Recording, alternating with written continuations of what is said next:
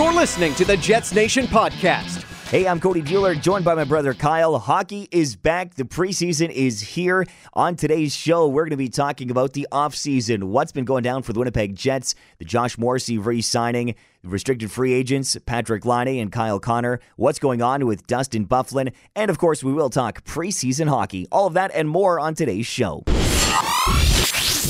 All right, so for segment number one, Kyle, I just want to start off. It feels like it's been so long since we last podcast. How was your summer? Yeah, summer was great. One of the reasons why we don't podcast during summer is, well, I mean, there's no news to talk about. One of the other reasons is summer is just a busy time, it seems, for everybody. My summer was filled with camping trips, days to the beach, pretty much everything you would expect for a Manitoba summer. It was overall really good. Yeah, no, mine was as well, and just like you, and I know we hung out during the summer, but our listeners would have really no idea. But again, a lot of camping trips with family, and things that work for me really kind of, they die down a little bit in summer, and so then it was kind of nice just to have a break from my regular work hockey coverage and then the Jets Nation coverage as well. But the last podcast we did was back in July, Free Agent Frenzy. I don't know if anybody remembers that episode or not. But now we're going kind of basically everything that happened since then till now. There's been a lot going on, but there's also been not a lot going on kind of all at the same time. So starting with Josh Morrissey, this signing for me, it came out of the blue. Were you surprised by this, Kyle? Yeah, I think everybody was a little bit surprised by this. I was going through at the time, or a few weeks ago, I was going through a contract series. You might be read that on Jets Nation. I was dissecting essentially the contract for every single Winnipeg Jets player and the value that each contract provided. And I gave Morrissey actually a pretty low grade for the reason being he was signed to a short-term deal. He was going to be up as of next summer.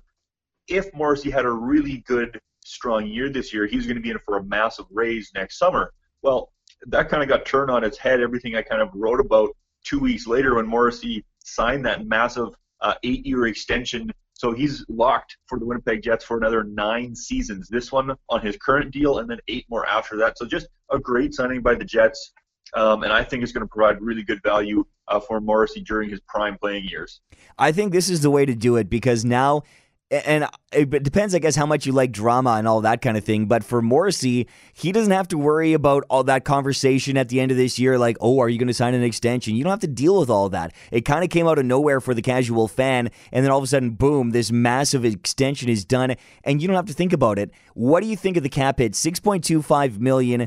I personally like that. I think he is one of our top defensemen, and coming in at that cap hit, I think is very reasonable. Ivan Provorov signing on the exact same day, 6 years, 6.75, so slightly higher than Josh Morrissey. I think it just is a fairly solid comparable when you look around other defensemen, and I think it's a pretty good deal. Jared Spurgeon signing a 7-year deal a couple days later at 7.575. He was an unrestricted free agent, but still, I think this is great value for the Jets. Yeah, I totally agree, and especially when you consider people always say buying UFA years comes at a premium. The Jets buying multiple years for Josh Morrissey into his UFA, a bunch of years, and not really costing them any extra. I'm very curious to know, and we will likely never know this, if the Dustin Byfuglien situation had anything to do with Josh Morrissey's long-term deal. The Jets wanting to push as long as term as possible to get at least one defenseman signed for the longest term possible. So that's just kind of running in the back of my head now. But yeah, I think it's a great deal, a very reasonable cap hit. It would not be a stretch to say at all that beyond this season, even this season, Josh Morrissey will be the best defenseman on the team. If you're paying your best defenseman only $6 million, that's a pretty good deal in my mind. I think it's a really good deal for the Jets going forward. Yeah, no, I definitely agree with you as far as that goes. And so now, do you want to go straight into Byfuglien, or do you want to go with some of the other offseason stuff? So just as training camp was starting for the Winnipeg Jets, Dustin Byfuglien was granted a leave of absence from the team. At the time, nobody really knew what was going on, but rumors just breaking as of this morning, actually, Dustin Byfuglien potentially pondering retirement from the NHL. What are your thoughts? That is the lead story right now when you go to tsn.ca. I was kind of shocked, honestly, I thought it was maybe some kind of personal thing, family. They said it wasn't life-threatening or anything sinister, and so I didn't really know what to think as far as Dustin Byfuglien is concerned, or what is or is not sinister, so to speak. And so when you look at him, he's 34 years old. He's a big guy, but he missed a lot of last season with an injury. We saw Andrew Luck retire in the NFL, somebody who kind of battled injuries. So is Dustin Byfuglien maybe still kind of have some kind of lingering soreness and issues, and maybe he's deciding now to hang it up? Does he see this year as not a great year for the Jets? Just deciding to maybe just be done, had too much fun this summer fishing, realized I could be doing this all the time. There's so many different things, and it's such a personal thing that you never really know what's going on. Maybe there are some things affecting him, and he just decides he doesn't want this toll to keep being taken on his body. I don't know. Yeah. The issue right now, and at the time of this podcast, there's very little details surrounding Byfuglien other than the rumors that he's contemplating retirement. Right. No idea if it's health-related, no idea if it's personal-related, like you said. Everything I said was speculation. Family, different, whatever. So the thing that strikes me as interesting, at least from a physical side of things, ankle injuries you can come back from. You can rehab, you can heal. If you remember back to the start of the year, Dustin Byfuglien had a concussion early on in the year. Concussions are a very different story when it comes to injuries. Everybody reacts differently. Everybody's body reacts differently. Maybe Byfuglien wasn't feeling 100% the rest of the way, realized in summer he started feeling much better. The brain can be a funny thing sometimes, that the mental or the toll on that concussions have is very different than some other injuries. So I'm curious if that has anything to do with it. But once again, this is all 100% speculation. We have no idea how he's actually feeling, how his body's feeling, because realistically he might be 100% physically fine, good to go for training camp. It just might be a family decision, whatever the case may be. So we're going to have to stay tuned on that, and hopefully learn more as soon as possible. And so now, correct me if I'm wrong, what happens to Dustin Byfuglien's cap hit if he does decide to retire? So this is the interesting thing. The best way I saw it was Frank Seravalli on Twitter. Essentially, there's three options for Dustin Byfuglien here.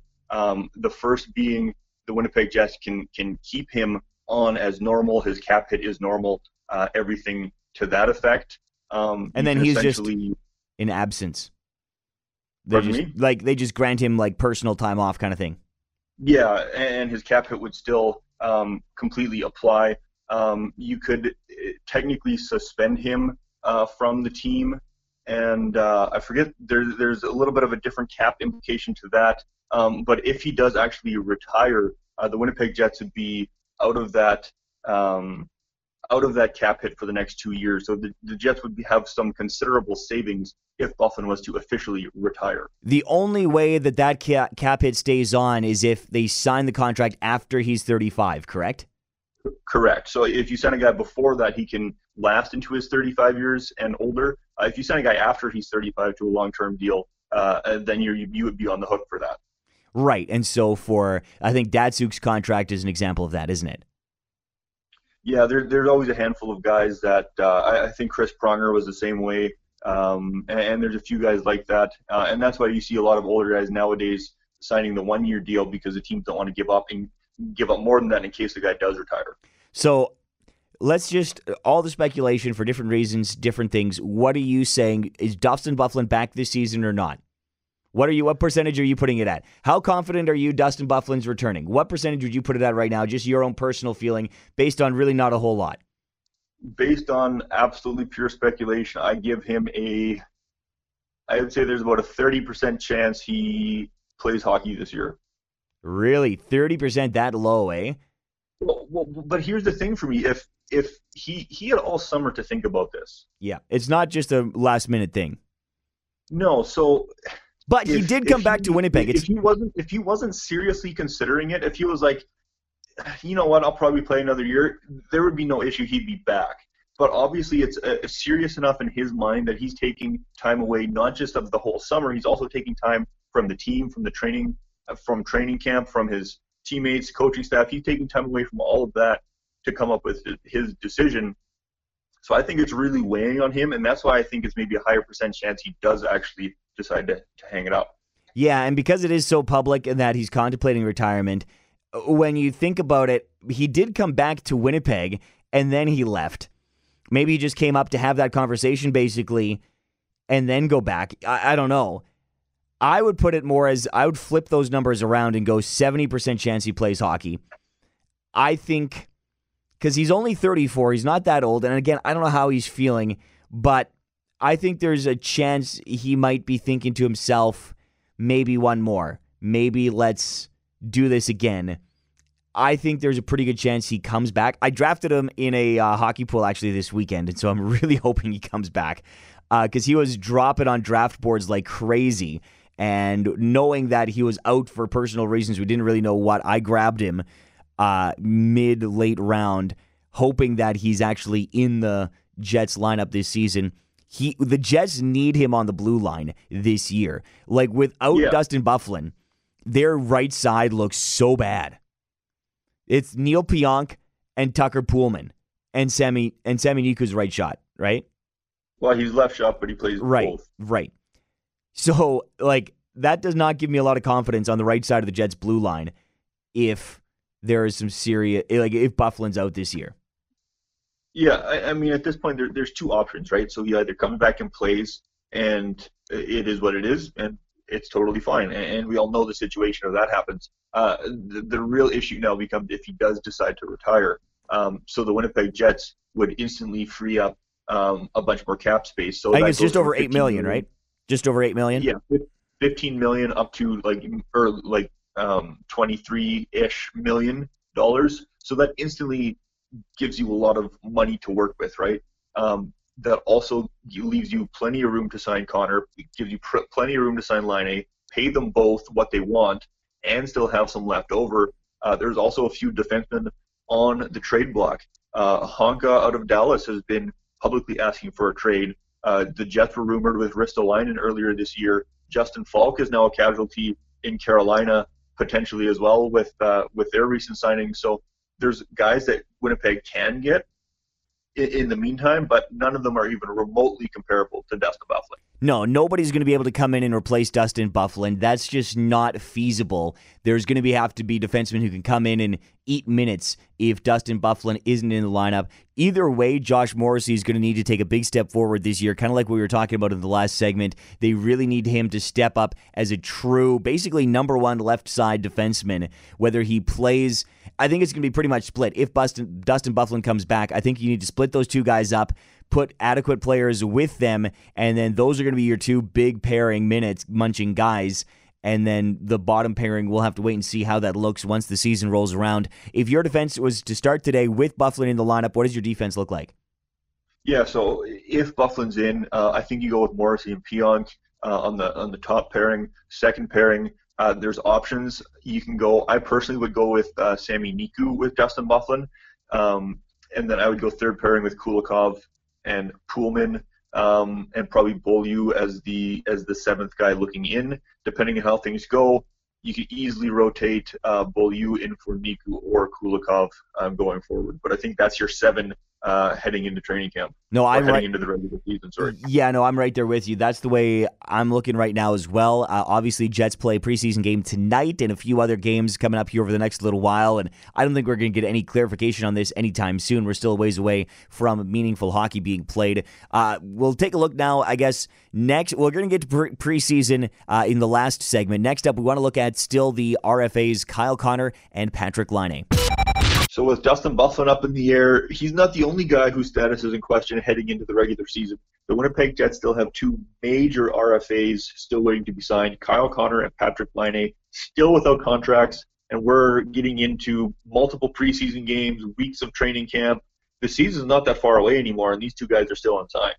All right, so what are you thinking? It's kind of been encouraging seeing a bunch of high-profile restricted free agents signing deals here over the last little while. I wasn't sure what was going on with that Marner deal. It looked like it might last until the regular season, and then all of a sudden, boom, Mitch Marner's got a deal, 6 years, a cap hit of $10.893. Not ridiculous. I think that's still fairly high, but probably in the ballpark. I wouldn't complain about it too much if I was a Leafs fan. What do you think about that one? Yeah, I'm not an expert in the Leafs. I would say it's a little bit higher than they wanted to. I thought it'd be more like pretty much right on the dot of about 10. But it is what it is, and that's what it takes to get a guy signed.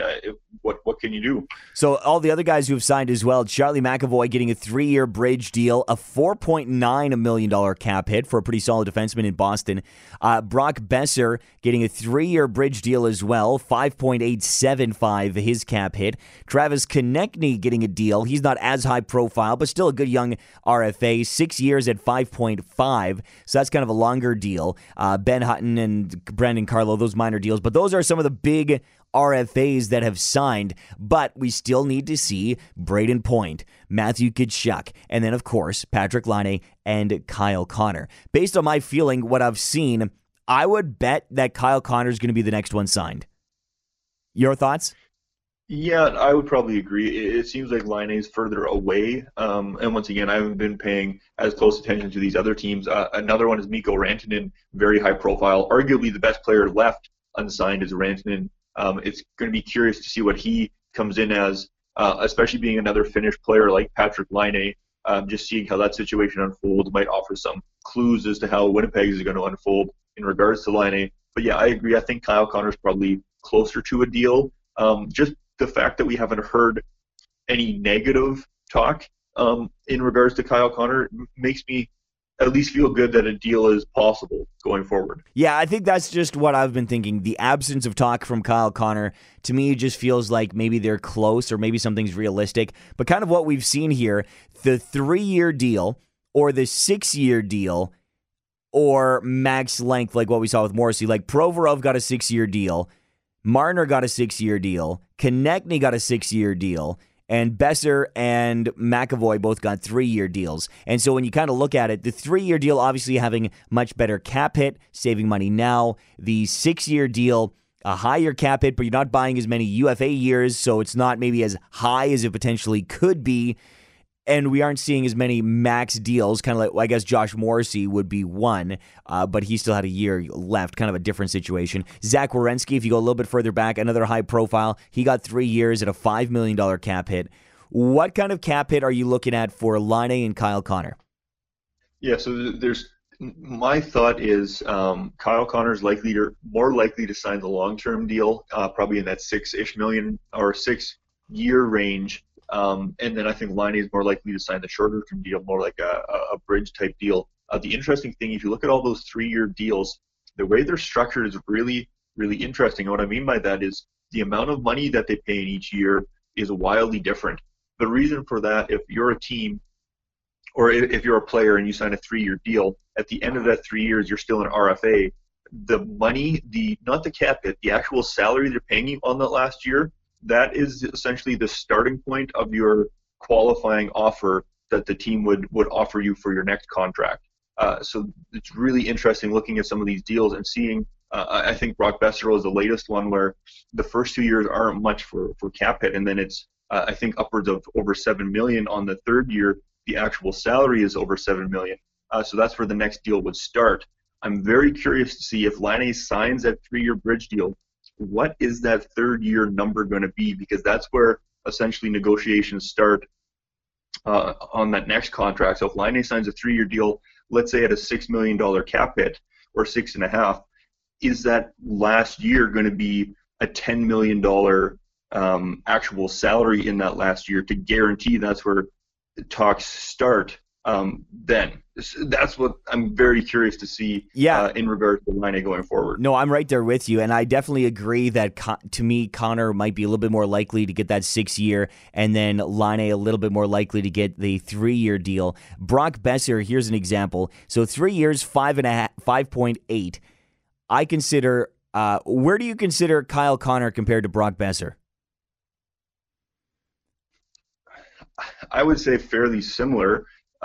Goal scorers, save, similar age. If you're talking about longer term, then I think the cap hit goes up a little bit. So maybe $1 million more than Boeser would be 6.5 to 7? Yeah, so I'm thinking 6.5 to 7 for Kyle Connor. Like, realistically, looking at all this, looking at the comparables, 5.5 for Konecny. Connor's definitely better than him. I would put him at, this. If you went 6.5 for 6 years, I think I could definitely live with that. I don't know if I'd want to do anything more than 7 for Kyle Connor at 6 years. And then for Patrik, I agree. And then for Patrik Laine, if you're doing a 3-year deal, Boeser is getting 5.87. He's one of the higher numbers as far as a 3-year deal is concerned. Marner getting the 10.8. He's nowhere near Mitch Marner, in my opinion, but maybe he's trying to play that. If you're doing a 3-year deal, I would consider $6.5 million with the last year at 8. I've been hearing the Jets wanted him at 5.5. With the last year being higher, like with an average of 5.5, and then the last year being more like 7. I don't know. I don't mind the last year being 8, because if Patrik Laine has 3 years and of playing as good as he possibly can, 8 years or at $8 million is going to feel like nothing for him. We don't know what the cap's going to do. We don't know what he's going to do, but realistically, if he keeps getting better, $8 million is not going to be that bad at the end of 3 years. Yeah, I totally agree, and I think for a 3-year deal, rumor has it that he was offered something between the $5 and $6 million range for a 3-year bridge deal, which he turned down. So I'm wondering if it's just like a hair over the 6 to 6.5 mark for a 3-year deal. But my thought is, if you're giving Laine 6.5 for a bridge, Connor's going to surely want more than that for a long-term deal. So that's why I'm curious to see which guy gets done first, because if Laine gets done first to 6.5 at 3 years, Connor's likely going to ask for upwards more than 7 if he's signing a longer-term deal, and vice versa. They could kind of play off each other in that regard. Just makes things really interesting. The timing of everything for the Jets, when they release the information, when they actually get these deals done, and see if either player influences each other right before their contracts are signed. Okay, so now, numbers aside, what do you think of Laine in SC Bern right now? To me, I have no problem with him being there. That's where Mitch Marner went. You see this all the time. Guys, if they got to be training somewhere, I want him to be in shape when he comes back to the Jets. Do you think he gets traded? Do you think he comes back? Because there's been comments about he wasn't playing necessarily. He felt kind of rough translation, rough paraphrasing. He kind of felt like that he wasn't playing with the best possible players, and he's a first-line guy. The Jets and Paul Maurice and Blake Wheeler, again, paraphrasing really roughly, they felt he had good players. It wasn't just him getting all those goals on his own. He was playing with good players already, kind of what Blake Wheeler said. What do you think about all these comments? Yeah, it's really interesting. As far as the playing in Europe, I think that's totally fine. That's what we would want. You want him to be practicing, playing, that sort of thing. As far as the comments, I think a lot gets lost in translation. As far as I can recall, all those comments were made in Finnish and were translated. Oftentimes, as well, you would know this as well as anybody, the way an interviewer asks questions can really lead to a biased response, maybe a response that's not intended by the person speaking. I'm wondering if that potentially happened to Patrik Laine. And that, combined with stuff being lost in translation, you can really skew, especially when you pick sound bites, you can really skew some of the responses. That's my first thought. My second thought is, I like what Blake Wheeler said, saying you need to have guys that are hungry for more minutes. You need guys that want to play. They think they deserve more, because that's going to give them the drive and the motivation to do more and earn those minutes. Nothing's going to be gifted to you.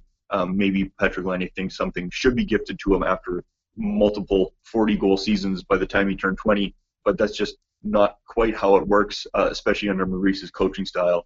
So I think at this point, comments have been made. It is what it is, and now it's time to get a deal done, show your worth, prove it to everybody, and make some noise in the NHL. See, to me, it's also just the fact that it's not like he's being buried on the fourth line.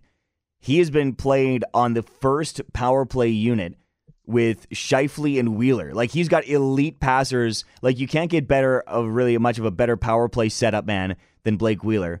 Like, there'd be a handful of guys around the league. He's playing with the premier guy on the power play, and then Maurice decides to balance his lines a little bit at 5-on-5.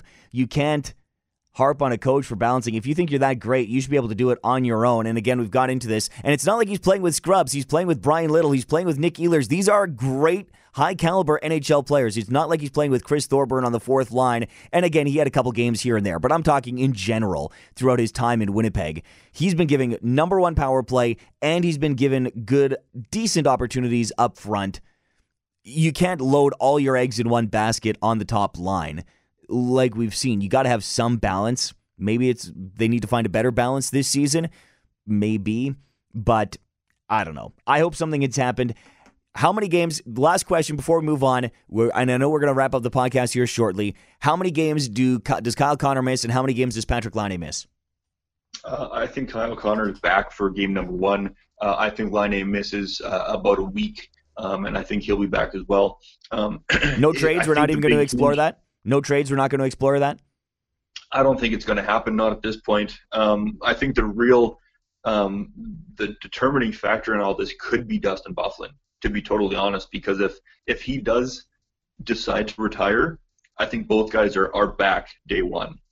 If he doesn't and cap space is tight, I think it takes a little bit longer to get those deals done. That's how it's going to go in my mind. Okay, I say Connor misses none. Laine, I say, tough to say. I say they both back by game one, October 3rd. We still got a couple weeks left to go. I say they both get in just under the wire. Okay, so that wraps up Laine and Connor. Let's move on and kind of quickly touch on preseason. So the Jets just wrapping up their first preseason game against the Oilers. Definitely not sending their best squad out there. Majority Manitoba Moose players. The result went about as you would expect. But once again, it's preseason. You take everything with a grain of salt in preseason.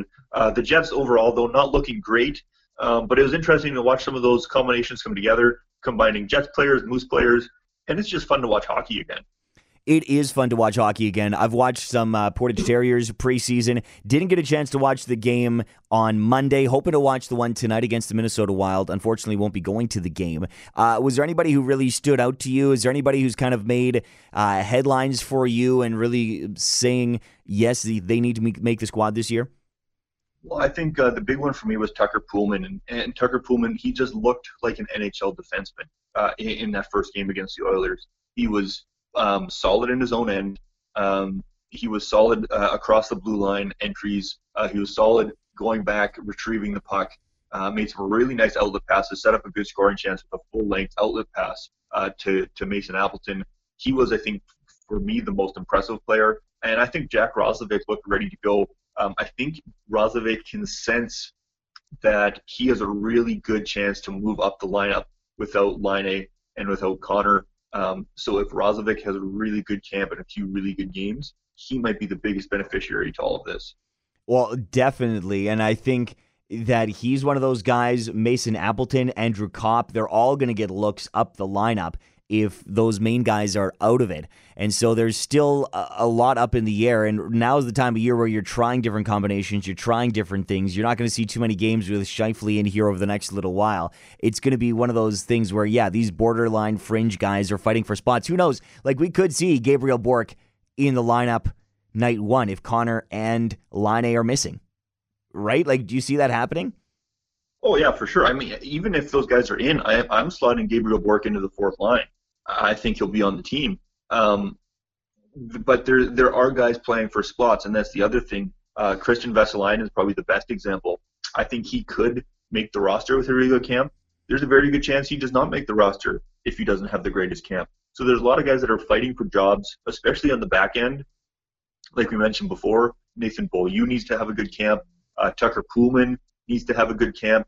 Sammy Niku could be anywhere in the lineup. He could be a potentially on the top pairing with Josh Morrissey if things work out that way, or he could be in the press box. So there's a lot of spots to play for, especially on the back end as the preseason keeps rolling. And when things are open like that, I think it might make some players more hungry, realizing that there's even like a greater chance, and hopefully they don't just grip the stick too tight and like it makes them too nervous. But sometimes when you go into camp, the lineup's pretty much set.